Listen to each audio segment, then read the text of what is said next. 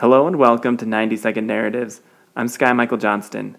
Today's storyteller is Dr. Brandon R. Byrd, an assistant professor of history at Vanderbilt University. His story, Occupation and Solidarity, tells of the start of the United States occupation of Haiti and the forging of new ties between citizens of the two nations.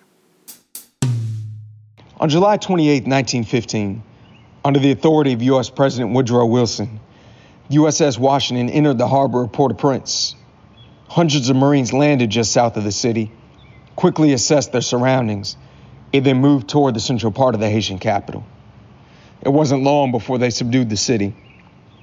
In doing so, the Marines acted as agents of civilization as the military arm of a country whose Secretary of State insisted that black people were devoid of any capacity for political organization or genius for government.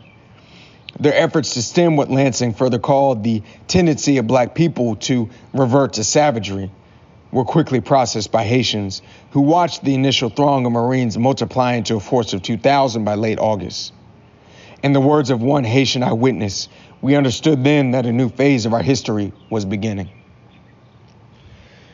This short story tells the beginning of the U.S. occupation of Haiti, which would last from 1915 to 1934. More importantly, it tells the beginning of an occupation that would be the beginning of new solidarities between African Americans and Haitians. As Booker T. Washington, the most famous black man of his era, would write, 10 million African Americans were watching the beginning of the U.S. occupation of Haiti. They were prepared to take action on behalf of Haitians.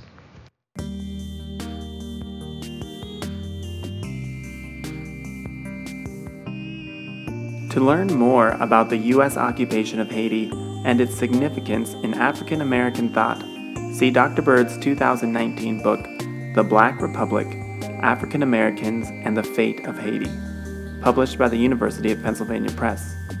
In the book, Dr. Bird also traces earlier chapters in the intersecting histories of Haitians and African Americans, starting from the post US Civil War era.